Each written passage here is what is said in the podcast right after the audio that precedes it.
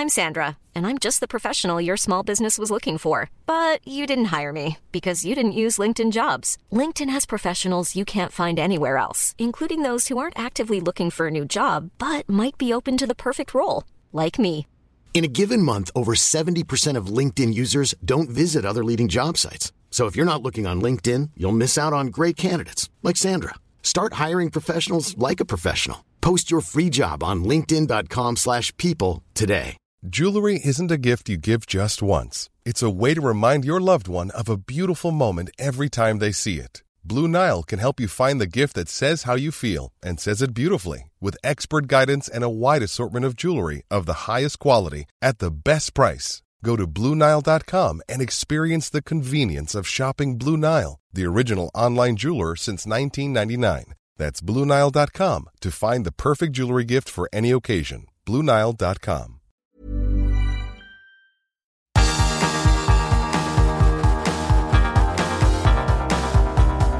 Universo Premier League, la casa del fútbol inglés en español. Hola, hola, hola, ¿qué tal? Bienvenidos a Universo Premier League. Yo soy Álvaro Romeo y hoy tenemos ese programa que tanto nos gusta, el programa en el que hablamos de la Liga de Campeones, pero no va a ser solo eso, porque también hemos tenido lío arbitral en Inglaterra y la PGMOL, la PGMA ha difundido ya el audio de lo que pasó en ese Tottenham Liverpool con ese gol de Luis Díaz que finalmente fue anulado y no tenía que haber sido anulado evidentemente porque no hubo fuera de juego en esa acción así que nos haremos eco de lo que ha venido pasando esta semana un poco tóxica ¿eh? y también con muchas quejas de los aficionados del Liverpool y por supuesto hablaremos de la próxima jornada de la Premier porque se avecina un partidazo en Londres el Arsenal Manchester City pero primero vamos con la Champions y a mi lado tengo a Leo Bachanian hola Leo ¿qué tal? ¿Qué tal? Muy buenas Álvaro y tengo también aquí a Bruno Alemani, experto en fútbol internacional y compañero de la cadena Cero. Hola Bruno, ¿qué tal? ¿Qué tal Álvaro, Leo? Un placer coincidir con vosotros otra vez. Es muy grande tenerte aquí Bruno. Bueno, eh, ya sabes que aquí en Universo Premier League, en las jornadas de Liga de Campeones, lo primero que hacemos siempre es preguntaros qué es lo que más os ha llamado la atención de esta jornada 2. Puede ser cualquier cosa, de ¿eh, Bruno? Ya te lo he dicho, desde un gol, una jugada, un futbolista, un entrenador, lo que quieras. Adelante. Pues voy a tirar de la derrota del Paris Saint-Germain ya sé que es un, un tema que os toca desde muy cerca, pero por todo lo que implica a, nivel de ese duelo eh, Arabia Saudí-Qatar, por lo que implica en el proyecto de Luis Enrique, que ha empezado realmente muy mal, a mí me tiene muy sorprendido cómo han arrancado las, las cosas en, en París. Me, parece que, que, por todo lo que implica, por el baño táctico incluso que le pega Eddie Howe a Luis Enrique, ya sé que no es una cosa muy concreta, pero por todo lo que engloba ese 4-1 del Newcastle contra eh, el Paris Saint Germain me parece que, es lo más eh, raro, lo que más me ha llamado al menos la atención en esta jornada 2 de la Champions. Pues recojo el guante aquí, vamos a seguir un momentito con esto, porque creo que es muy interesante ese melón que abres. A ver, el Newcastle United se pegó un baño de masas el otro día, o sea, ganar en Liga de Campeones después de 20 años sin estar en la competición es algo muy grande y hay futbolistas además que yo no sabía que podían dar nivel en este tipo de partidos y lo dieron, como por ejemplo Jamal Lascelles, por ejemplo, que fue muy elogiado por el técnico Eddie Howe. Pero en lo tocante al Paris Saint Germain, Bruno, me llama mucho la atención cómo juega todavía de mal para sacando la pelota, porque esa desconexión o esa falta de comunicación entre Marquinhos y Donnarumma la he visto yo tantas veces ya en Champions que empieza a llamarme la, atención y me preocupa de verdad, porque Luis Enrique no ha conseguido solventar eso. Y luego el centro del campo. Ayer no existió en el Paris Saint Germain un centro del campo que fuese capaz de controlar el partido y a Luis Enrique siempre le ha gustado tener cierto control del partido o mucho control del partido como pasaba con España. Sí, eh, yo creo que es muy importante Álvaro decir que eh, Luis Enrique en la época de la selección española apostó muchísimo por el centro del campo porque era seguramente la zona en la que tenía más jugadores. Yo creo que él eh, cree de verdad en esa manera de, entender el fútbol, pero también hay que decir que en su época en el Barça, eh, no voy a decir que lo apostó todo al tridente, pero que sí tiró de un fútbol mucho más vertical en el que los tres de arriba no bajaban en muchas ocasiones y, era un poco, pues a ver si les podemos pillar con espacios lo que hizo en el partido en Newcastle, no voy a decir que es algo parecido, pero bueno, al final sale vaciando el centro del campo, solo juegan dos futbolistas en esa, en esa zona, eh, que son Zaire Emery, que es un chaval de 17-18 años, uh, y Ugarte, y el resto eran delanteros. O sea, tú eh, te pones a mirar, Dembélé es de todo menos centrocampista, Dembélé es un delantero. Eh, Colomo Aní lo mismo, Gonzalo Ramos, Mbappé, Mbappé, por cierto, eh, otra cosa de la que hablar, está en un momento de forma yo te escuché la temporada pasada decir que considerabas que era el mejor jugador del mundo y estoy 100% de acuerdo que hacemos la fotografía de los últimos dos años y medio mm, por ahí y el jugador más regular, con más talento que ha decidido más es, es Kylian Mbappé. Dicho esto, está en un momento de forma eh, lamentable. No sé si está pensando en su futuro, qué es lo que le pasa, pero a lo que íbamos, demasiado delantero, demasiado poco centrocampista para afrontar un partido en el que vas a tener que, pelear con una presión tan bestia como la del Newcastle. Creo que se equivoca Luis Enrique y luego los jugadores se equivocaron también. Antes de escuchar a Leo, vamos a escuchar a Eddie Howe al término de ese partido. I think against Milan in our first game, there was an element of us not quite hitting the levels that we expected of ourselves. But I think it's only by doing that you can truly prove to yourself that you can you can do it consistently. I think today will go a long way, hopefully, to, to prove that. Bueno, Leo, para empezar, Eddie Howe dice que contra el Milan es verdad que no estuvieron bien, pero que en este partido contra el Paris Saint-Germain se han demostrado estar al nivel de esta competición. El Newcastle United ha tenido un inicio de temporada un poquito complejo porque el calendario ha sido difícil. Ahora bien, tú y yo sabíamos que en St. James Park este equipo se lo iba a poner difícil a cualquiera y tú me decías, incluso se estaban aplaudiendo a rabiar las acciones en las que un jugador iba, por ejemplo, ensegada al suelo para robar un balón. Ya en los primeros minutos de, juego se, notaba que había una predisposición de parte de los jugadores hacia el público y viceversa que estaba latente. Digo, iban dos, tres minutos de juego. Gordon va al piso cerca del, del, del córner eh, izquierdo del, del, Paris Saint Germain y se vino arriba como si hubiera marcado un gol. Y Dan Burn saca el balón al lateral en la mitad de la cancha y lo mismo.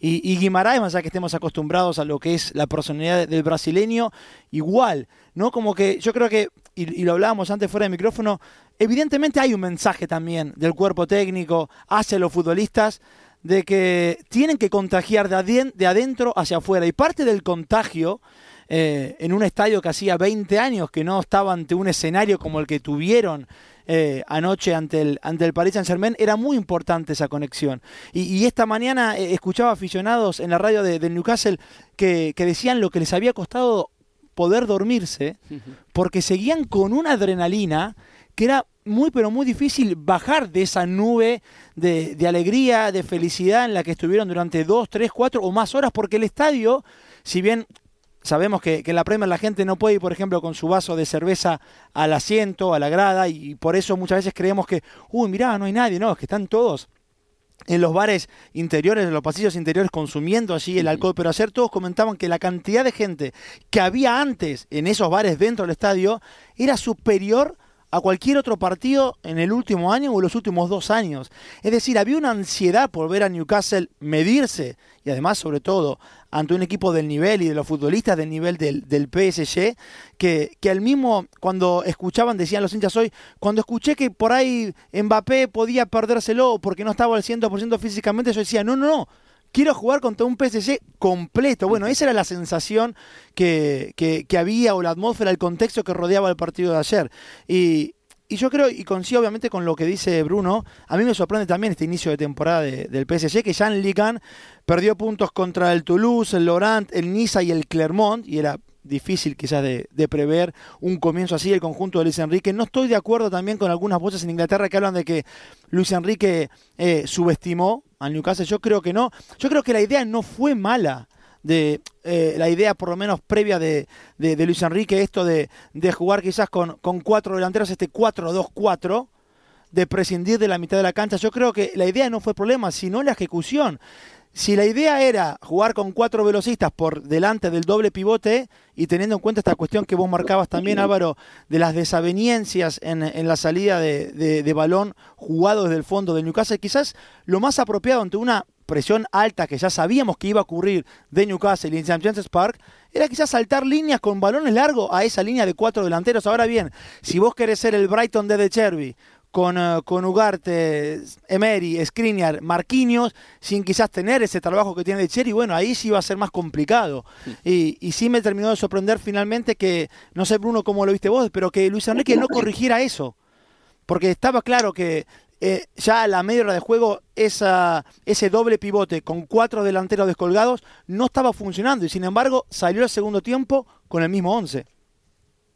Sí, sí, em, yo es que creo que por lo visto en las primeras jornadas incluso, eh, y no es un eh, futbolista que todavía esté consagrado, ni siquiera es titular en su selección, pero ahora mismo Vitiña me parece un futbolista eh, que tiene que ser titular en el, en Paris Saint Germain. O Vitiña, o si quieres eh, Fabián Ruiz, digo Vitiña porque en algunas jornadas le había salido bastante bien eso de poner a Vitiña en el centro del campo y que luego se fuera intercambiando la posición con, con Mbappé para que Mbappé pudiera aparecer por dentro y Vitiña se metía un poquito en, en la banda. Pero un jugador que le ayude, porque ninguno de los cuatro eh, es lo que dices, la, idea no tiene por qué ser eh, mala, pero es verdad que ninguno de los cuatro eh, que hemos dicho, de los cuatro de arriba, tiene características para ayudarte a construir el juego mm. en, salida de balón. Entonces, si no juegas directo teniendo esos cuatro de, delanteros, vacías el centro del campo, pero quieres salir jugando, yo creo que hay algo que, no te acaba de, funcionar. Y es lo que dices, también hubo errores individuales, al final un gol llega de ese error eh, lamentable de, de Marquinhos, Donnarumma con los pies es lo que es todavía a día de hoy. Me parece que, tienen que pulir muchas cosas este PS6. Para mí sí que hubo una renuncia al balón, ¿eh? porque que no haya un enganche, quiere decir, si juegas con cuatro arriba, por lo menos que uno de ellos pueda ayudar y sea un centrocampista de toda la vida o que sea un delantero capaz de bajar y echar un cable. Si pones, por ejemplo, un Harry Kane, eh, ayudando a Ugarte y a hacer Emery, por ejemplo, igual hasta puedes hacer algo, puede ejercer de lanzador, pero me parece que había futbolistas que la querían al espacio o al pie, pero que no tenían esa voluntad de bajar al centro del campo a convertirse en centrocampistas también, y al final eso se termina, se termina notando, y en Newcastle tuvo más, y eso que dices, Leo, del espíritu del Newcastle United, a mí me parece que la Champions era la la única chispa que faltaba para encender todavía más el fuego. Porque el año pasado, ¿te acuerdas en el campo del Arsenal cuando empatan a cero? ¿Te acuerdas de ese aficionado gordo sin camiseta en el campo del Newcastle a cero grados con nieve? ¿Y cómo estaba sagrada el Newcastle? Ya en enero de este año 2023 el Newcastle había creado ya una comunión especial con sus aficionados. Creo que eso viene de atrás, que la Champions simplemente ha sido la guinda del pastel. Pero el año pasado St. James Park rugió de una manera que yo no la había visto rugir desde tiempos de Alan Shearer. Yo creo que esa conexión también eh, es ayudada porque ayer hubo, por ejemplo, protagonistas principales que son chicos del club. O sea, o que por lo menos, eh, o que son hinchas si no fueron formados en la cantera de Newcastle. Dan Burn, que no hace mucho eh, hizo una nota para Sky Sports en Inglaterra mostrando el asiento en el que, sentaba con, que se sentaba con su padre eh, en, St. James's Park.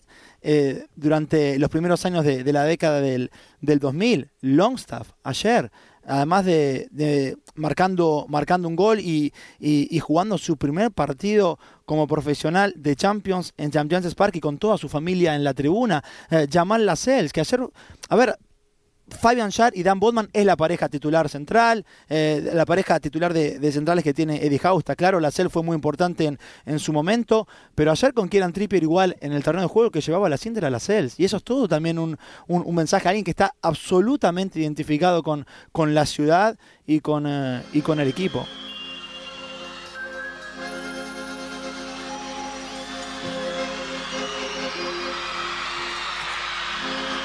En una villa nación fue deseo de Dios crecer y sobrevivir a la humilde expresión, enfrentar la adversidad, con afán de ganarse a cada paso la vida. Bruno ya nos ha dicho cuál ha sido su momento de la semana. ¿Cuál es el tuyo?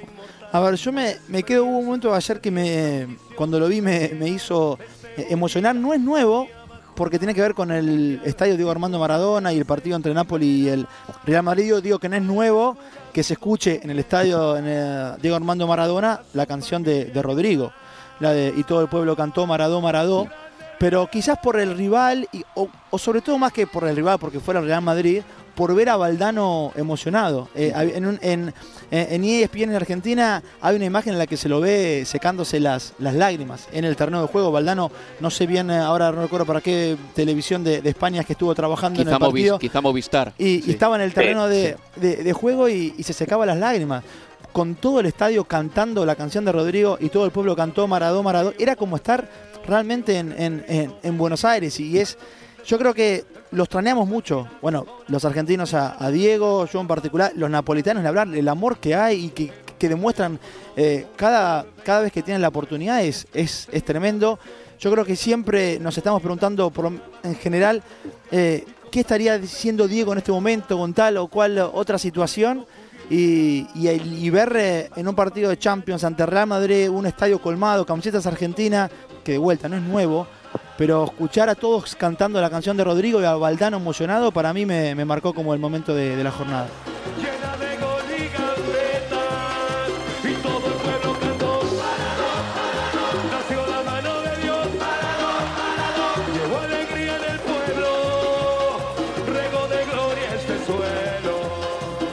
Canción la he escuchado, bueno, fui a Nápoles a principios de junio, Leo, a verles levantar el Scudetto, me pasé genial ese fin de semana, y yo ya sabía que la ciudad vivía y respiraba por Maradona. Lo que yo no sabía, por ejemplo, es que tantas canciones argentinas y tanto de la cultura argentina estaba presente en Nápoles. No solo Maradona, si- sino Argentina. O sea, en muchos aspectos los napolitanos me decían, es que esto tiene que ser como Buenos Aires. Salías de fiesta y la canción de Maradó, Maradó la ponían en todos los bares. Pero no era porque Nápoles iba a ganar la liga ese fin de semana o le iban a entregar el título de campeón. No, no, era porque llevan 35 años así. Es, es alucinante. Ese es el momento de Leo. Por cierto, hay que decir, Bruno, que Jude Bellingham marcó un golazo en el campo eh, Diego Armando Maradona espectacular. No solo por la ejecución de, de todo, ¿no? por ese slalom que hace, sino también porque recibes la pelota. Llevas dos meses en un equipo, tienes enfrente a cuatro contrincantes y dices, me voy a por vosotros, chicos. Eh, eh, a ver lo que podéis Sí, hacer, sí. a ver, a ver cómo me podéis parar.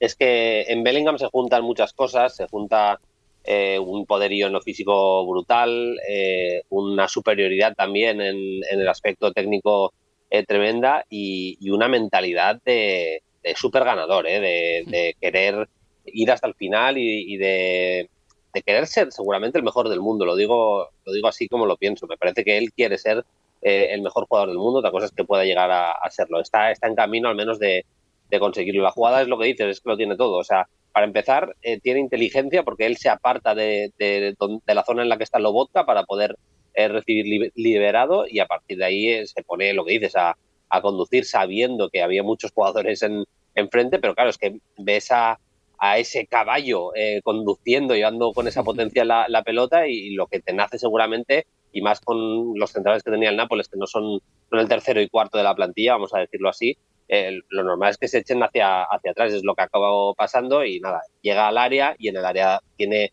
en segundo y medio, dos segundos, eh, dos toques de, balón que son pura clase. El recorte que hace con la pierna izquierda, que es la mala, y el eh, disparo con, con el interior o el tiro, la definición con el interior de la derecha, perdón, es de, es de crack. Es que fue un gol, además por el escenario que, que, que, nos deja seguramente es una de las imágenes de esta fase de grupos de la Champions. Quizá una de las cualidades más positivas de Jude Bellingham es que todavía no sepamos a ciencia cierta cuál va a ser su mejor posición.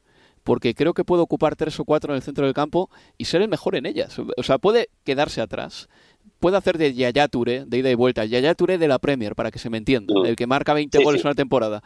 O puede hacer lo que hizo el otro día. Es, es tal cual. Eh, estamos en la retransmisión de, de Carrusel Deportivo.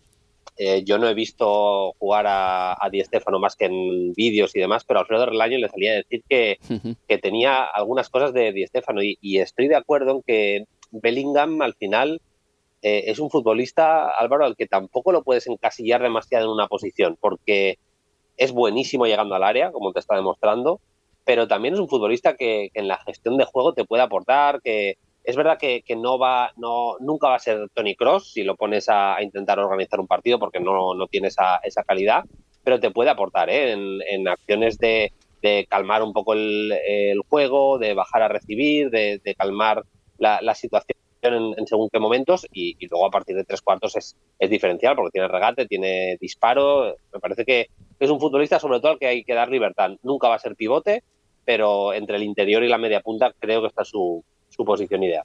Bruno, ¿y, ¿y, crees que esta cuestión de la que quizás cueste por momentos eh, eh, definir en términos posicionales qué es o de qué juega Jude Bellingham tenga que ver con esta característica que muchos entrenadores hablan respecto de, de, del fútbol que, que, se viene, si es que ya no está ocurriendo, y que vamos a hablar mucho más de fútbol, de roles más que de posiciones, que va, que ya no va, ya va a ser difícil comenzar a preguntar a los chicos de qué jugás, yo soy wing, no, no, no. En determinado momento, según el contexto o el lugar en el de campo en el que estés, oficiarás de esto, de lo otro, y lo importante serán los roles y no las posiciones. Y quizás lo de Bellingham se parece bastante más a eso. Sí, hay que ver cómo evoluciona también, porque hay muchos entrenadores que todavía creen mucho en el tema de la posición, de mantener posición y, y demás, pero sí que también es eh, muy cierto lo que dices, que hay una esa corriente ¿no? que te habla de, de roles, vemos al Brighton de Derby y hay un intercambio posicional eh, permanente y al final, pues eso, los jugadores al final están más eh, determinados o se, les destina a hacer determinadas cosas, algunos sacar el balón, otros eh, bajar a, los apoyos. Bueno, al final es verdad que en el caso de, Bellingham, el tema es que también es un jugador que puede jugar en varias posiciones, pero es que además te puede hacer varias funciones, o sea, te sirve para muchas cosas y yo creo que el Madrid, no voy a decir ha encontrado porque se lo ha tenido que currar y pagar lo suyo, pero tiene un tesoro, evidentemente. Pero sí que creo, Bruno, de todas maneras, que el Madrid estuvo listo y fue rápido también porque ni siquiera dio tiempo al resto de equipos a pujar por Jude Bellingham y el fichaje no se encareció porque el Madrid fue el primero, detectó rápidamente que era el futbolista que necesitaba y ahí creo que sí que fue un acierto de la dirección deportiva del Real Madrid. A ver, en el grupo del Real Madrid em, ganaron los blancos por dos goles a tres al Nápoles y también el Braga le ganó al Unión Berlín por dos goles a tres en ese partido. El Unión Berlín vio como en el último segundo del partido pues se le escapaba al menos un puntito, un Unión Berlín que todavía no ha ganado en Liga de Campeones. Así las cosas, en su grupo es líder el Real Madrid. También hablábamos antes del Newcastle United, un eh, Newcastle United que le ganó al Paris Saint-Germain por cuatro goles a uno. En ese grupo, el Milán y el Dortmund empataron en Alemania a cero. El líder del grupo F es el Newcastle con cuatro puntos. Ahora voy a decir qué es lo que más me llamó la atención a mí, o con lo que me quedo, mejor dicho. Es con el gol de Pedro.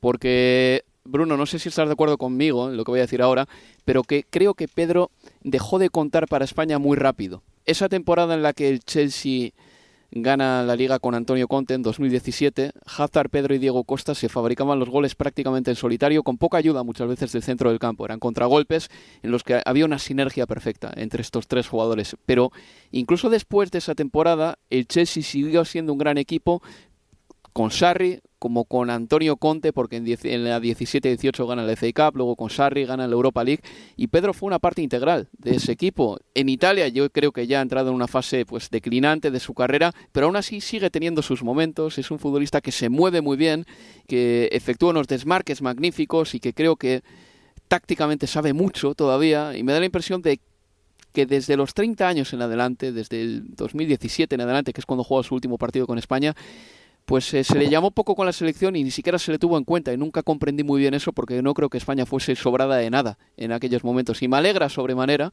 verle eh, decidir un partido de Liga de Campeones con 36 años en último minuto y además en el campo del Celtic porque es un escenario que al final tiene muchísima solera. Con Pedro pasan varias cosas, la primera es que él tiene él se ve con calidad para ser titular en un equipo top.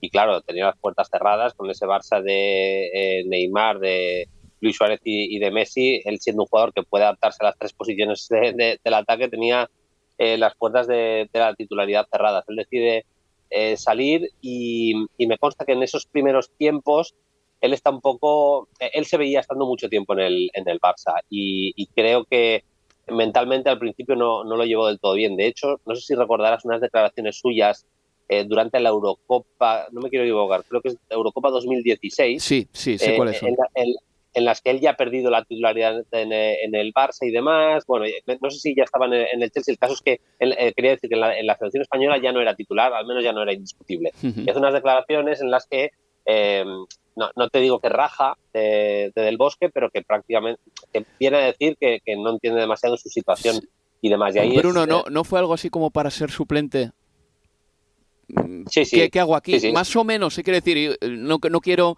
eh, dar una, una cita que sea equivocada, pero eh, por ahí van los tiros. Claro, claro. Hmm. Eh, y, pasa una cosa, era un, era un futbolista que era súper querido por su aportación, incluso en, aquel equipo en, en 2010, que es campeón del mundo, por, por su mentalidad, por su manera de, ser, por ser alguien que, que ha crecido desde lo más bajo, ha llegado a ser campeón de Europa con el Barça y campeón del, Mundial con la selección española, lo quería muchísimo la gente, pero si te metes con el bosque te vas a ganar muchos enemigos en España, lo que parece normal porque es eh, una bellísima persona y un pedazo de, entrenador. Y, creo que ahí se torció un poquito la historia de, Pedro por, España. Al final, no, muchas veces no solo lo futbolístico, sino algunas mm. cosas que haces fuera. Y siendo alguien prácticamente intachable en todo lo que ha hecho en su carrera, igual ahí se equivocó eh, Pedrito disparando a quien no a quien no tocaba.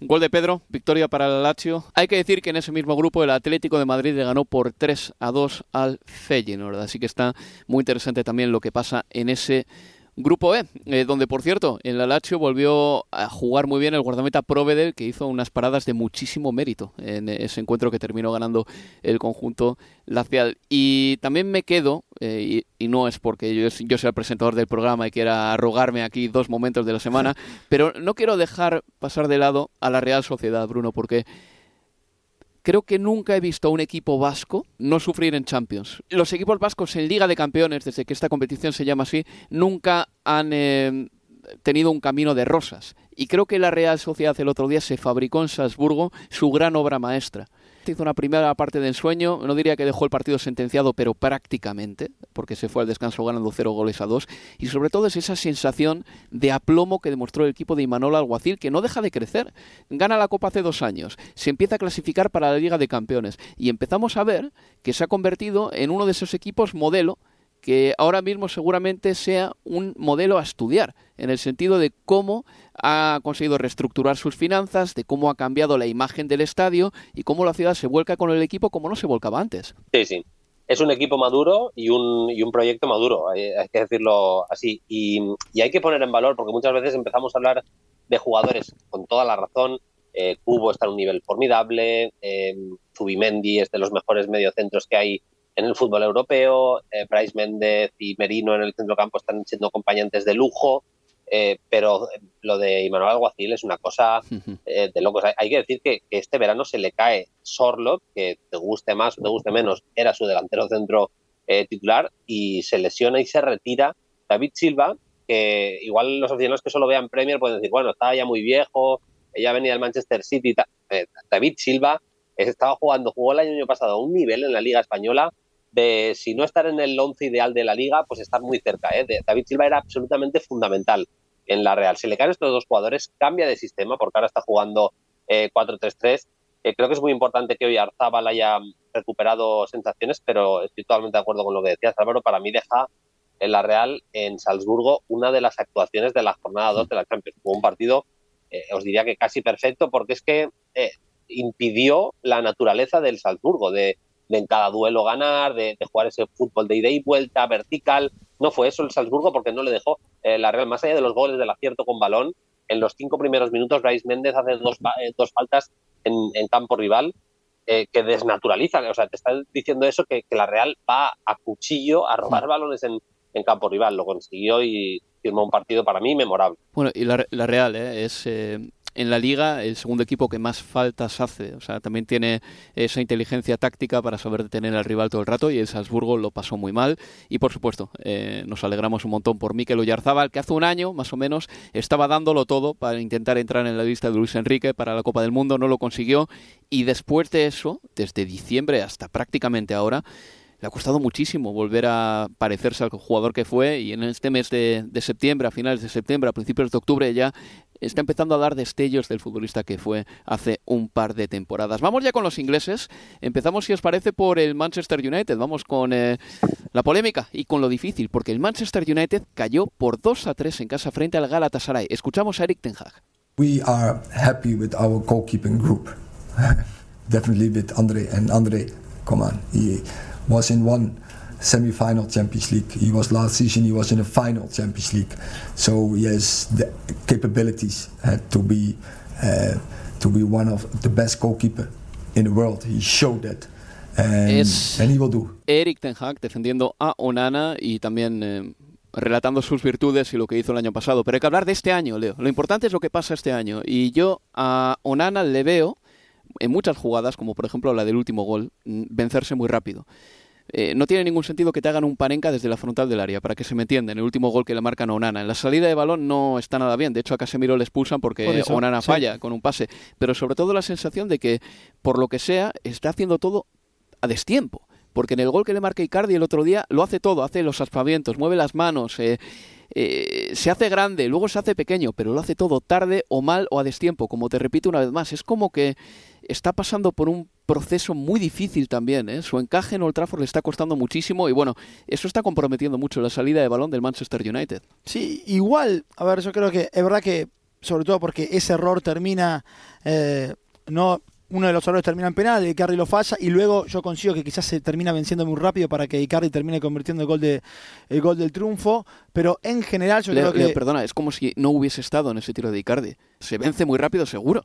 Sí, pero a lo que voy es que, a ver, no voy a reducir la, derrota de, del United al momento de Nana, que es verdad que le está costando eh, este arranque en el Manchester United, quizás también porque eh, la mejor eh, versión de Onana en cuanto al fútbol con los pies se daba en un equipo que defendía con cinco, como le ocurría en el Inter de, de y aquí con, con Ten Hag se defiende con, con cuatro, quizás eso también tenga que, ver o, tenga que ver, tenga su impacto en, lo que tiene que ver con su juego con los pies y en la distribución que hoy no es tan certera como sí lo, la, tenía en el, en el Inter de, Milán, pero la realidad es que sigue siendo este un equipo, el de Ten Hag, que no sé a qué juega. No, no, no es un equipo para mí hoy sin identidad y eso es lo más grave en el segundo año de, Ten Hag. Son seis derrotas en los primeros diez partidos de la temporada en todas las competiciones. Peor arranque, sí, desde la temporada 86-87, eh, pero hay hasta, si querés, un, patrón que es o una familiaridad de lo que ocurrió en su momento con Fangal, con Mourinho, con, con Solskjaer. Me refiero a que estos entrenadores tuvieron un año o, dos, en algunos casos en mayor o, menor medida, donde se vio un progreso imperfecto, si, si querés, eh, pero después cada uno de estos entrenadores tuvieron la, posibilidad de, formar el equipo más cercano eh, a, sus pretensiones, con refuerzos que costaron, en muchísimos casos, una verdadera fortuna, para que luego terminara todo en una espiral eh, fuera de control. Y hoy, para mí, pareciera ser el mismo contexto en el que estoy viendo a, a, Ten Hag. Yo creo que la velocidad con la que revitalizó el proyecto el año pasado por momentos fue muy buena y superior y como él reconoce en esa, reconocía en esa misma rueda de prensa, quizás una velocidad superior a la que pensábamos que iba a terminar enderezando el rumbo del, del United y además ganando un título como fue la de la Copa de la Liga. Pero es que ahora el declive que estamos viendo del Manchester United es también a una velocidad pasmosa. Y, y, y yo insisto, y lo hemos hablado eh, eh, fines de semana que nos ha tocado hacer al Manchester United o el Universo Premier League, el programa más corto después de, la jornada de Premier, en que el contexto de, lesiones, obviamente que también hay que ponerlo en consideración. Por supuesto. Pero para mí es un equipo hoy absolutamente sin identidad, que yo no sé bien a qué juega. Pero no hemos llegado a un punto en el que nos tenemos que preguntar por qué tiene que ganar el Manchester United, qué es lo que le hace favorito antes de un partido. Ahora mismo, ¿qué es lo que le hace favorito al Manchester United? Old Trafford. El espíritu de Old Trafford desapareció hace mucho tiempo ya. El Manchester United en Old Trafford no tiene un fortín.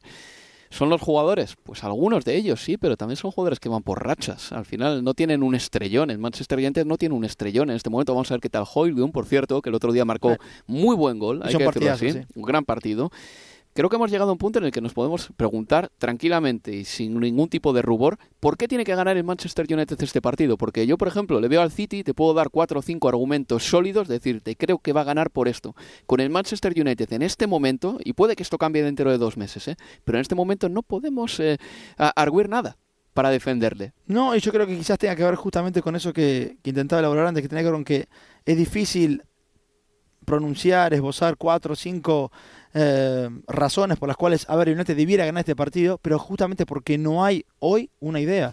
Hoy es muy difícil descifrar. Es un equipo que puedes descifrar a que juega durante 10 o 15 minutos de un partido para luego perderse en, eh, eh, en, la mediocridad. En el mismo grupo del Manchester United, el eh, Bayern de Múnich le ganó 1-2 al Copenhagen. No fue fácil, pero al final lo consiguieron los hombres de Thomas Tuchel. Un Bayern que ahora mismo lidera la clasificación con 6 puntos después de ganar al Manchester United en el Allianz Arena y después del partido de este martes. Vamos a escuchar a continuación a otro entrenador de un equipo perdió el otro día. Para mí, una de las sorpresas de la jornada. Mikel Arteta, entrenador del Arsenal. The situation we have more control, especially after the first goal, and and then when we started and we dominated, we have two big chances um, to score before them. Uh, then the game turn around in in that situation when they play around us and we defend the, the box really poorly. But um, it's what happens. Big teams punish you. Today we didn't punish them like we punished PSV and uh, and that was the difference in the game. Sí, decía Mikel Arteta que fallaron sus ocasiones y que luego defendieron muy mal en su propio área. Esto es un aviso evidentemente a los centrales y bueno, es una derrota para el Arsenal en un momento inoportuno porque se mide al Manchester City este fin de semana. Yo, Bruno, no me esperaba esta, personalmente, porque el Lance es verdad que a ver, eh, ha salido de puestos de descenso en Francia después de dos victorias consecutivas, pero al mismo tiempo parecía que el Arsenal tenía que descontar este partido por, con victoria, ¿no? Mm, totalmente. Yo, además, viendo que se adelantaban con el gol de Gabriel Jesús y, demás, no te voy a decir que daba por echar la goleada, pero como dices tú, al menos sí la, victoria. Estoy de acuerdo con, con Arteta. Si os fijáis en, los goles de, del Lens, eh, el primero, mm, exactamente no recuerdo quién es el central que que encima a Eli Wahi, que es el delantero de, Lens que descarga, que, dentro del área hace un toque para, dar la asistencia del gol, está muy, muy blando. Y en el segundo, y es un centro que a mí me gusta mucho, eh, pero Saliba eh, lo que hace es eh, vencerse absolutamente. O sea, él se va muy cerca de su portería cuando el jugador que en teoría marcaba, que es el Iguaji otra vez, frena, frena su carrera y, el desmarque es al revés, es quedarse en el punto de, penalti para luego, es verdad, sacar un, remate fabuloso. El Iguaji es un nombre a, apuntar porque es un jugador con, mucho talento, pero creo que, se equivocó defendiendo el área, no estuvo tan fino en acciones de ataque como en otros eh, días y está, me está dando un poquito esta sensación el, el Arsenal. Está teniendo grandes días, eh, días en los que el equipo es súper fluido y otros en los que le cuesta bastante más eh, generar fútbol, ser dominante en, los partidos y, vamos a ver porque el, el duelo de, este fin de semana puede marcar un poquito la temporada para los de los de Arteta, que evidentemente este año eh, un reto mucho mayor por, por, el hecho de estar jugando otra la Champions. Y luego se viene el Sevilla, eh, Bruno, que está pasándolo mal en este inicio de temporada, hay que decirlo así. El otro día creo que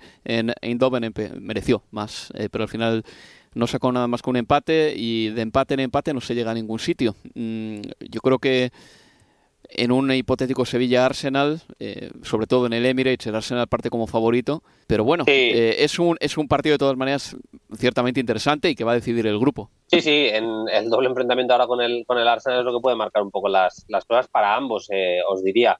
Sí, el, el, Arsenal es un proyecto mucho más hecho. Es verdad que ganó la Europa League el año pasado el Sevilla con Mendilibar, pero no ha empezado la cosa demasiado bien pocos fichajes están funcionando. Luque Bacchio es verdad que es una amenaza importante y le está funcionando bastante bien a, a Mendilibar, pero el resto de fichajes están entrando muy poco a poco. Al final, los jugadores de la cantera se están haciendo con plazas de, titular.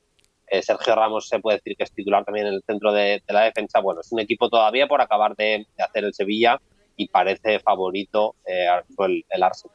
¿No te parece que Dibril Show tiene que jugar más en el Sevilla? Sobre todo teniendo en cuenta que el centro del campo es un Rakitic Fernando que me parece ya casi, bueno, es que no quiero ser irrespetuoso, pero yo a Fernando le descarté un poco para el fútbol de, de primer nivel hace como dos o tres años y es verdad que ha sorprendido a propios extraños pero en algún momento el DNI tiene que contar, el pasaporte tiene que pasarte factura. Sí, sobre todo que jueguen juntos, ¿no? Porque al final eh, Rakitic en acciones eh, a balón parado, disparos desde fuera del área, es un jugador que, todavía está para aportarte, pero para mí yo estoy de acuerdo contigo. Fíjate que eh, Fernando me pareció, cuando llega al Sevilla, ese, ese candado que tenía el Sevilla con Bono de portero, Diego Carlos y Cundé de centrales y, Fernando de pivote defensivo, era un equipo complicadísimo de ganar con Lopetegui en el, en el banquillo y rindieron realmente bien, pero de ese Fernando queda ya muy poco y para mí ya no está para jugar junto con, con Rakitic. Es verdad que Sou es otro perfil, es, es, un jugador más de ir y volver, pero al final me parece que es, que es un futbolista que está para ser titular hoy en día en Sevilla. Bueno, pues eso en lo referente al grupo del Arsenal. Y vamos a escuchar ahora a Pep Guardiola elogiando a Rico Lewis, un futbolista que el año pasado le sacó también las castañas del fuego. A principios de 2023, Rico Lewis fue el pivote del Manchester City y vaya si funcionó. Bueno, pues el otro día contra Leipzig también hizo un partidazo y esto dice Pep Guardiola sobre él. Yeah, he composed also day one surprises. I remember the preseason, like I did not even consider to bring in the in the preseason in the previous one, the last season. And Carlos Vicente told me, "Oh, we can bring Rico." Lewis because can play right back, left back. I didn't know him. And he played the first minute against Bayern Munich, 10, 15 minutes, I remember, and right, right back outside. I said, oh, this guy is good. and I started training with us. I said, oh, this guy is good. So because when you play inside, you have 30, 360, no, and camp front up for everywhere. It's the most difficult position to play. As a central defender, all you see in front of you. He has in the middle there. He had the tempo, the absolutely how to do it. To find a player like him playing in the pockets, in uh, how he have to move in the holding midfielder, fullback coming inside, moving the space a little one, the small difficult one, is one of the best I ever trained by far. Didn't play much this season. Last season was a key point to understand what we should do. He helped us a lot, a lot to understand what what you have to do in our build up and many many things and today was a proof again. So didn't play much but he's going to play a lot. A ver, una cosa que dice al final que me parece, eh, está utilizando a Rico Lewis como ese alumno aplicado a quien llamas de vez en cuando para utilizarle como ejemplo de lo que hay que hacer, porque es lo que dice Pep Guardiola, que el año pasado Rico Lewis les enseñó eh, cómo se tenían que hacer algunas cosas en una posición determinada, que es esa posición rara que tiene el City, eh, de ese lateral pivote mixto, vamos a decirlo así, pero dice más cosas de él, porque habla de que tiene gran aplomo, de que la pasada temporada, en pretemporada, es decir, en el verano de 2022, no fue él quien valoró eh, integrarle en la dinámica del primer equipo, sino que fue una recomendación que él no le conocía y después de verle dijo, ostras, este chico es muy bueno y juega muy bien a fútbol. Y dice además que es muy bueno entre líneas y que encima es muy bueno porque tiene una visión de 360 grados. Leo, ¿es eh, una magnificación de estas de Pep Guardiola en la que se le va la olla por completo o de verdad eh, crees que estamos ante un futbolista que puede ser muy importante en el Manchester City? Porque el año pasado lo fue, pero solo durante mes y medio. Yo creo que no vamos a escuchar en, en seis meses que Guardiola diga como ocurrió con uh, Mateo Núñez, exageré cuando hablaba de Rico Lewis, porque es lo que dijo de Mateo Núñez cuando le, le, pusieron por delante la declaración aquella de que era uno de los mejores futbolistas del mundo mm. y hace una semana dijo, bueno, es cierto, exageré un poco cuando dije lo que dije eh, en aquel día. Con Rico Lewis no, no creo, lo, lo siento muy, muy, muy sincero, sobre todo porque es un chico joven con el que ha trabajado desde su debut o desde antes, bueno, lo escuchábamos recién. Ayer descubriendo descubriendo nosotros, digo, ¿eh? otra posición de, de, Rico Lewis, porque es verdad, fue lateral derecho, jugó como pivote al lado de, de Rodri, y ayer jugó de, de, Kevin De Bruyne, ayer jugó de la posición que venía utilizando a Julián Álvarez allí. Eh, Rico Lewis explotó de manera eh, espectacular ese carril de entre central lateral, se entendió muy bien con, con Bernardo Silva, pudo haber marcado hasta un gol en el arranque de, del, del, partido. En una posición que insisto por lo menos para mí no, no la había no la había visto allí eh, eh, jugando haciendo las veces de, Kevin De Bruyne. Yo cuando veo que en el once inicial no estaba Julián Álvarez allí y sí estaba Rico Lewis dije bueno quizás tiene que ver más con una cuestión de, de, de carga de minutos de cansancio. Julián venía jugando eh, prácticamente todos los, eh, los partidos. Y sin embargo ya en los primeros 15 minutos quedaba claro que Rico Lewis lo podía hacer tranquilamente y quizás hasta mejor que, que, que Julián eh, esa posición. Así que volviendo a tu pregunta, yo creo que lo de ayer fue pura sinceridad de, de, Pep. El gol de falta que no es golpe franco que marca Julián Álvarez ayer, porque lo marca desde esa posición mmm, en la que se ha convertido en un especialista balón parado, pero la marca en juego combinativo. Recibe ese pasecito y la pone en la escuadra como si fuese un tiro libre. Es un gol espectacular de Julián Álvarez. ¿eh? Y para mí, yo no sé si, si Bruno aprecia lo mismo, pero en el gol se nota algo que Julián está haciendo cada vez más y que tiene que ver, creo yo, con, con su evolución que es por momentos se queda parado. No, vos sí. si lo mirás, está parado en el área, ¿eh? No, no retrocede para acomodarse o para perfilarse y recibir el pase, y ya lo hace muchas veces, se queda parado. Parado. Su desmarque es estar parado, es no moverse. Que corra el resto. Y él recibe claro. la pelota, y por eso es que también después, bueno, el gol es un golazo porque era muy difícil, no había recorrido, tenés gente por delante, pero tiene que ver también con que no se generó el espacio, porque o su espacio se lo genera quedándose parado, sin moverse. Y, y, yo creo que Borrella habló hace un par de semanas de, de, eso de Julián y es un verdadero golazo, es tremendo. Bruno, ¿es el mejor jugador argentino, excluyendo, quitando a Messi de, de, de, de, esta ecuación? ¿Es el mejor ahora, Julián Álvarez? Ojo con Lautaro este inicio de temporada. Uf, bueno, claro, que, que, lo que, que, marcó cuatro, claro, sí, sí. Sí, no, no, te, te iba a decir justo que el otro día estaba pensando fórmulas para que jueguen juntos los tres. Eh, Messi, eh, Lautaro y, y Julián pero claro, es que son fórmulas todas que creo que deben excluir a Di María, que por cierto también ha empezado bastante bien con el, claro. con el Benfica, así que no, no, no va a ser fácil, ¿eh? pero sí que estaba pensando en eso, ¿no? en la posibilidad de que eh, Messi jugara propiamente de, de enganche, eh, con tres por detrás, que podrían ser, pues yo qué sé, Enzo, eh, puede jugar McAllister y De Paul, por ejemplo, que le han funcionado muy bien siempre a, a Scaloni, Messi en la media punta y los dos delanteros arriba. Eh, pero sí, sí, para mí incluso os diría que eh, por encima de, de Lautaro, por, por, todo lo que ofrece en el, en el, campo, aunque Lautaro también es verdad que está cogiendo ese liderazgo ya sin, eh, sin Lukaku y demás, siendo uno de los capitanes de, del Inter. Eh, está complicado, están los dos realmente muy, muy bien. El otro día con el Inter no marca, pero de milagro. Creo que tiene dos disparos a, a los palos Lautaro y ha empezado también realmente muy, muy bien. Está divertido. Me acordé de ti el otro día, Bruno, porque Guardiol, eh, a quien tú elogiaste en el primer programa de la temporada, ayer eh, efectuó mm. esas cosas que tanto le gustan a Guardiola. ¿Cuántas veces le vimos a Guardiol entrar en el territorio enemigo con la pelota en los pies y correr y correr y conducirla? Sí, sí, en, ese arranque potente mm. a mí me parece que es diferencial, porque además tiene una cosa que muy pocos mm, jugadores zurdos tienen, eh, que es que él la, toca muy bien con la derecha, tiene salida por los dos perfiles. Eh, él va a conducir siempre con la izquierda, eh, pero no nos engañemos, pero para dar pases, para incluso disparar, le hemos visto disparar muchas veces con, con, la pierna derecha, creo que es un jugador con unas posibilidades, lo dijo Guardiola también en la previa, en la previa le, elogió de manera incansable a, Guardiola y creo que con razón porque es un central con unas posibilidades tremendas. En ese mismo grupo G, el Estrella Roja empató a dos con el Young Boys y en el grupo H, el miércoles, el eh, Amberes perdió en casa 2 a 3 con el Shakhtar Donetsk, que sigo diciendo que tiene muchísimo mérito, y el Barcelona le ganó 0-1 al Porto en Dragao. No sé, Bruno, si quieres decir algo sobre ese grupo. El Barcelona tiene 6 puntos, que ya para empezar no está mal teniendo en cuenta lo mal que lo ha pasado en la fase de grupos en los últimos dos años. Sí, a nivel competitivo muy importante para, para el Barça eh, conseguir los 6 eh, puntos, además habiendo ganando en el campo que teoría, en teoría es más complicado eh, hacerlo, que es el del Porto, de los que tiene como rivales. Eh, pero no jugó bien el Barça. Está notando mucho las ausencias. Eh, Frenkie de Jong para mí es eh, indiscutible ahora mismo en el centro del campo. Julio Romeo no está jugando todo lo bien que, esperaban en, en, Barcelona. tuvo que bajar Gundogan prácticamente a ser pivote y bueno, tiene problemas en el juego el, el Barça que debe resolver rápidamente Xavi porque tiene partidos sobre todo a la vuelta de, del parón por eh, partidos internacionales eh, tiene el clásico contra el Madrid, así que eh, va a tener que solucionar rápido muchas cosas, Xavi. Una pregunta, a ver si me das un nombre tú. Si Oriol Romeu finalmente no es el centrocampista de contención titular en el Barcelona, ¿quién tiene que ocupar ese rol? Yo creo que hoy en día no, lo que hablamos de las funciones y, de las posiciones, yo pondría en la base a Gundogan y a Frenkie.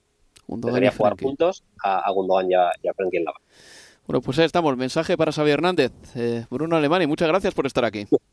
A vosotros, Álvaro Leo, un abrazo. Hasta la próxima. Un abrazo. Pues una pausa y continuamos en Universo Premier League. Universo Premier League. La casa del fútbol inglés en español.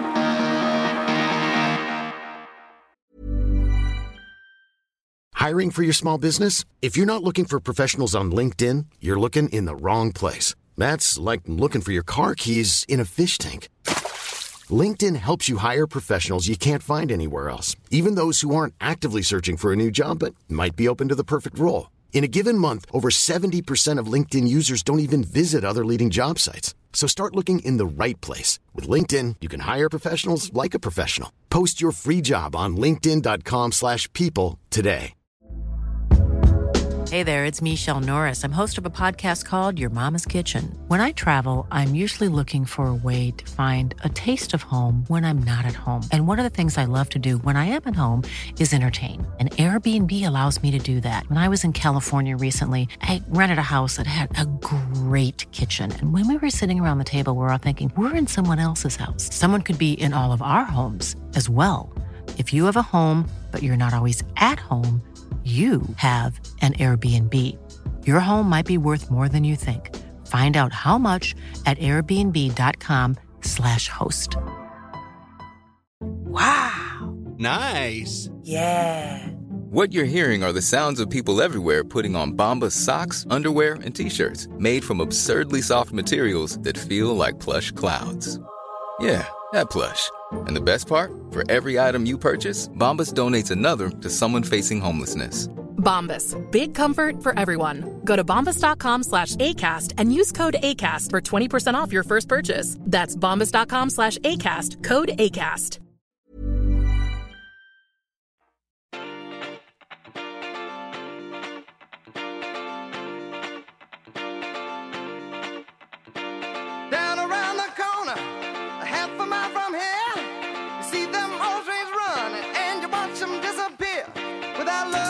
Sigues escuchando Universo Premier League.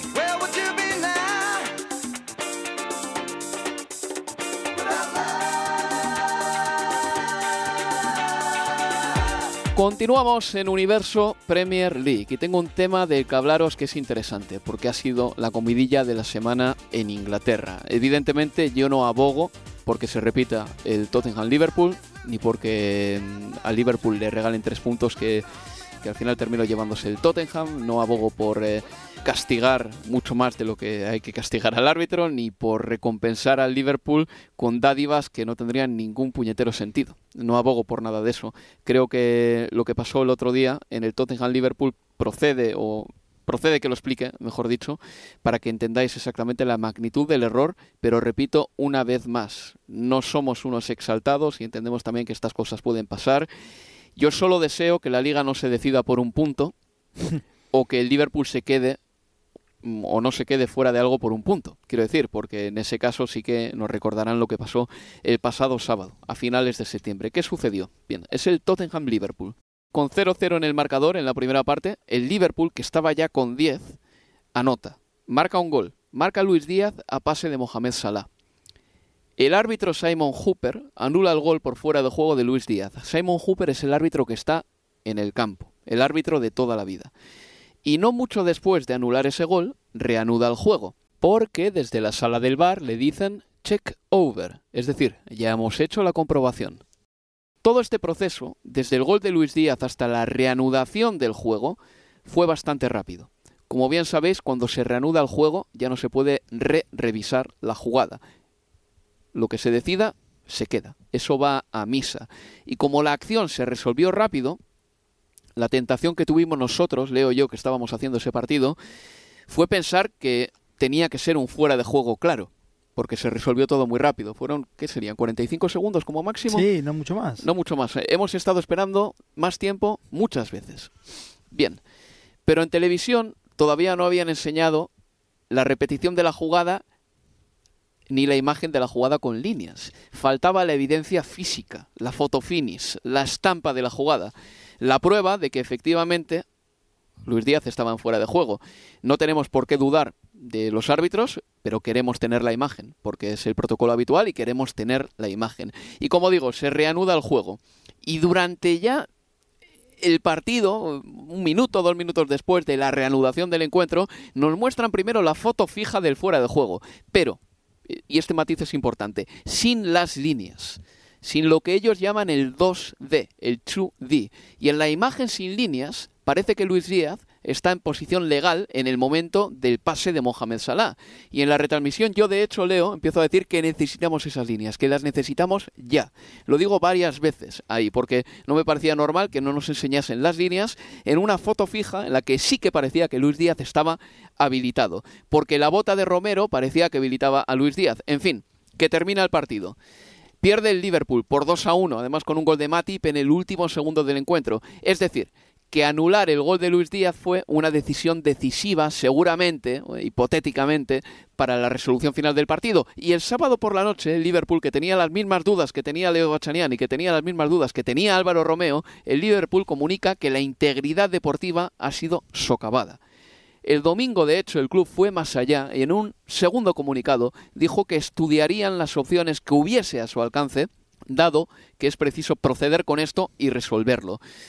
También el sábado, un periodista muy bien informado, que se llama Dave Johnson, y que fue el primero que empezó a hablar de esto y a dar información sobre lo que había pasado en la sala del bar, nos contó lo que había pasado. Y en realidad es algo facilísimo. Es una tontería realmente. Simon Hooper, el árbitro de campo, anuló el gol, sí.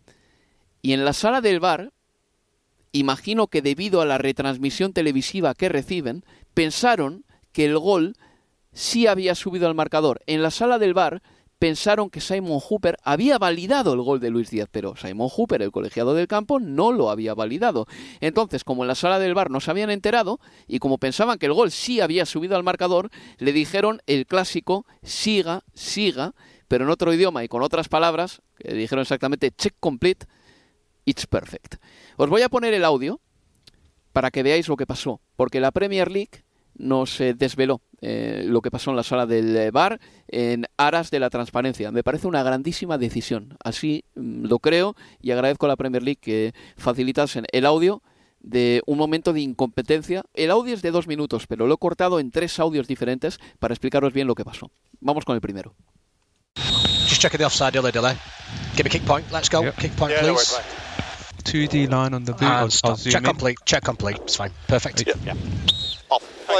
Thank you, mate. Este primer audio explica cómo se gestiona la acción. Básicamente, esa acción se revisa y dicen en la sala del bar check complete, check complete. Para ellos no había fuera de juego.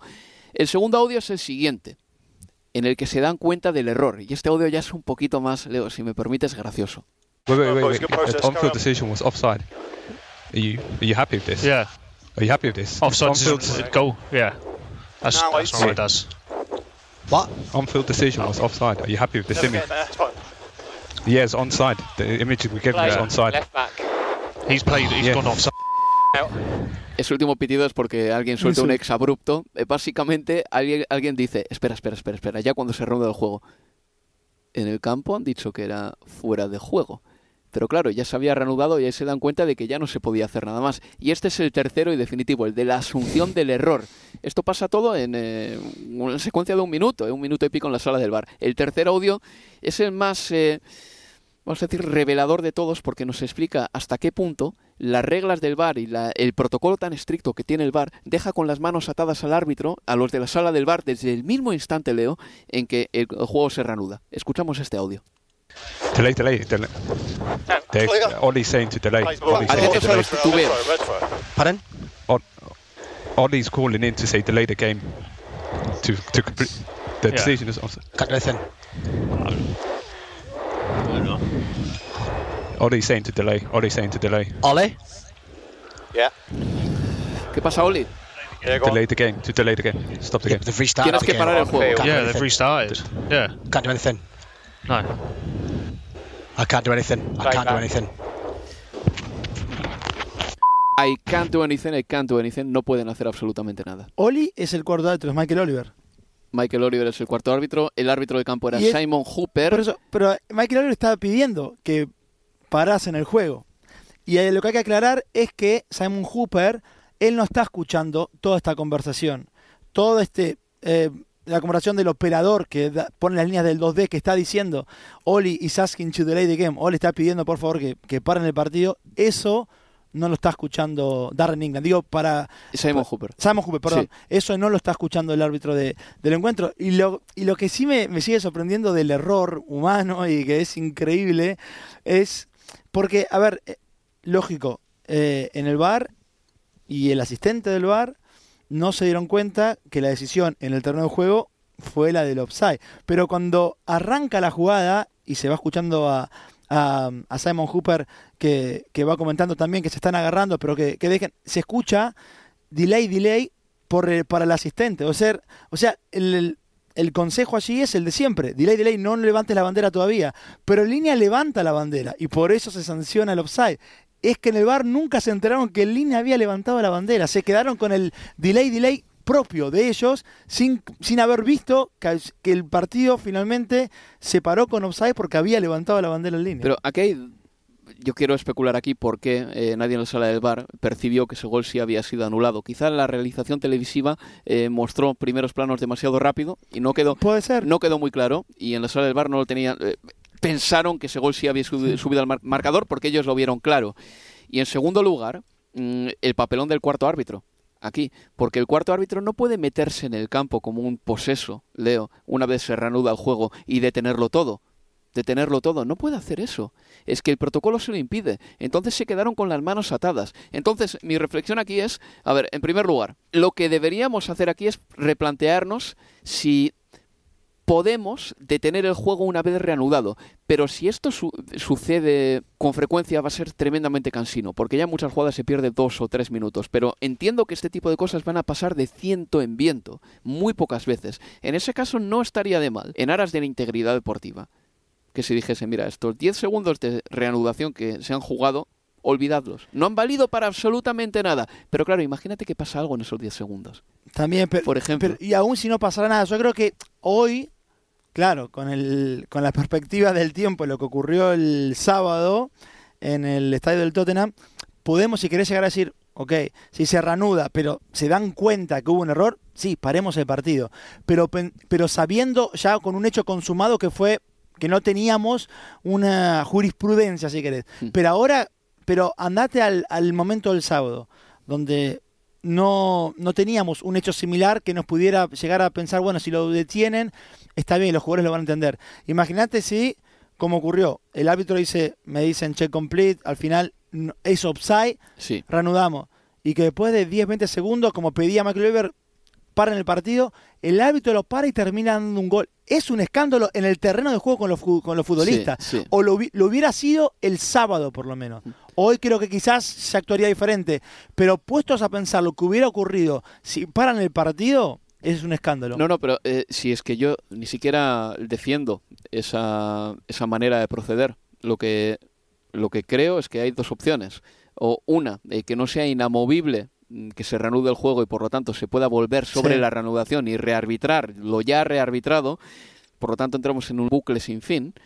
O la otra es que la comunicación sea muchísimo más eh, eh, clara entre las dos partes, entre la sala del bar y el cuarto árbitro que está en el campo, porque si no va a ser imposible. Eh, en este caso no es un tema de tecnología. No es como el Sheffield United Aston Villa, donde todo se debió a un fallo tecnológico. La pelota no sé si traspasó o no traspasó la línea. Eh, Las cámaras no captaron eso, no pudieron captarlo porque había un ángulo muerto. En este caso, Leo, es un error humano y ahí hay que engrasar mejor esa comunicación entre la sala del bar y el árbitro, porque si no va a ser imposible. Y desde luego no precipitarse en la reanudación. Si hay que esperar cinco segundos más para preguntarle al árbitro del bar, ¿de verdad esto está bien arbitrado así? Nosotros hemos dicho que sí es fuera de juego, decís vosotros que sí es fuera de juego también. Esos cinco segundos que parecen una eternidad mm, en el momento de la acción, en realidad son cinco segundos que habrá que utilizar.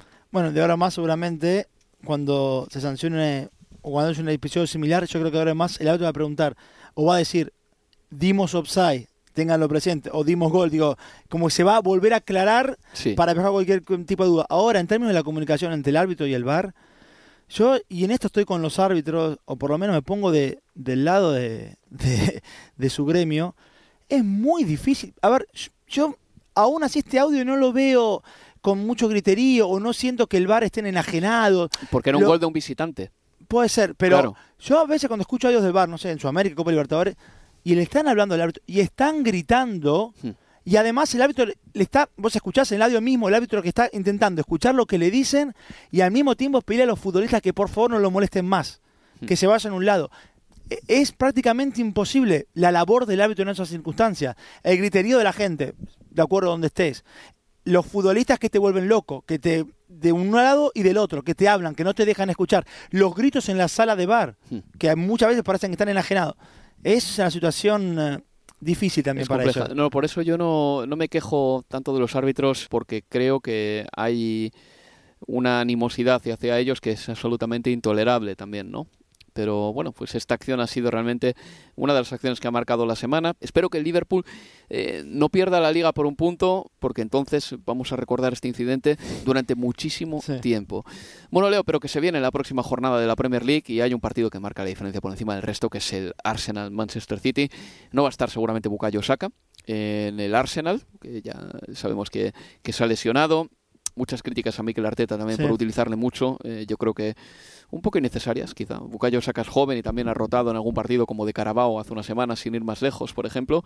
Pero, ¿qué esperas de este partido? Y un City que va a estar sin Rodri.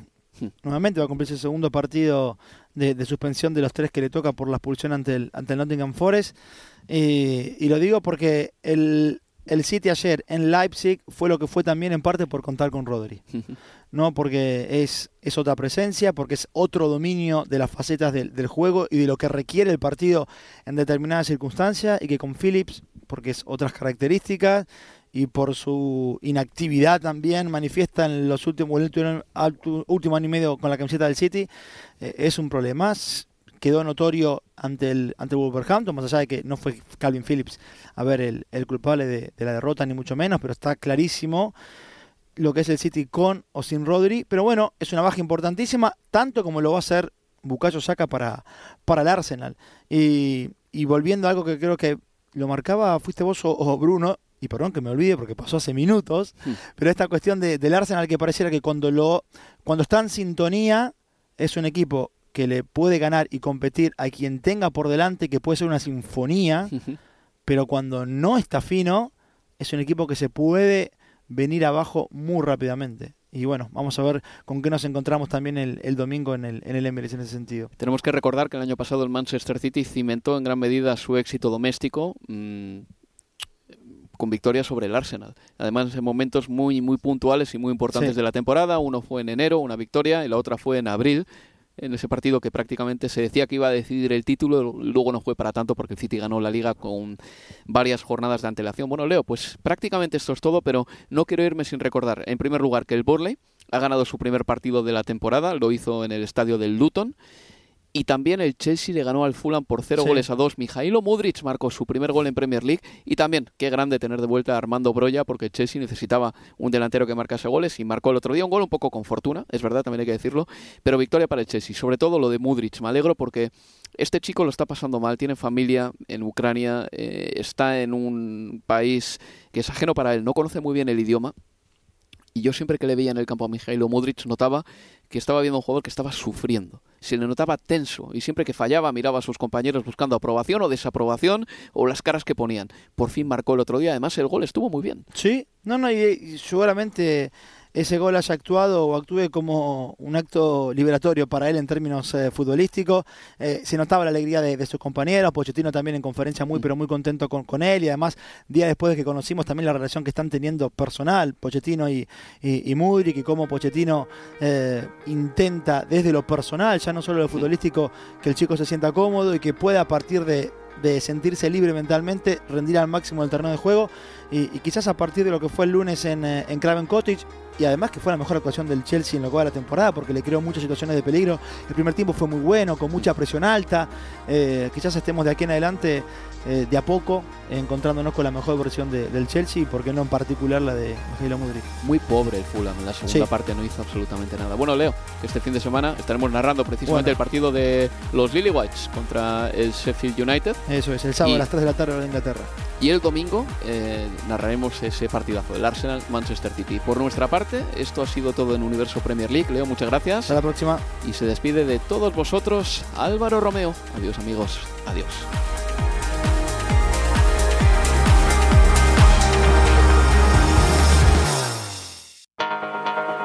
Universo Premier League. La casa del fútbol inglés en español.